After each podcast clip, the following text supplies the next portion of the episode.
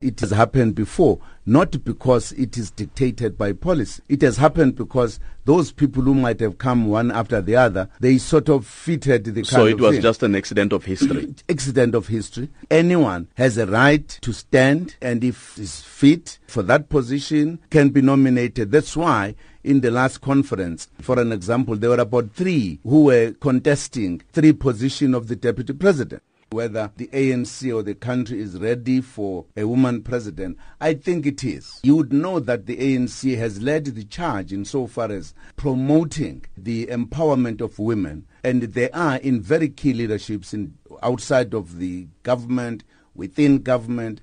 In the ANC, this is no longer the issue, really. It has been accepted that they can hold any other kind of position, so that is not an issue at all. Even when we went to Polokwane in 2007, the issue had already arisen that they needed, at the top six, very important position should be held by a woman. At that time, I think they were looking at the deputy president.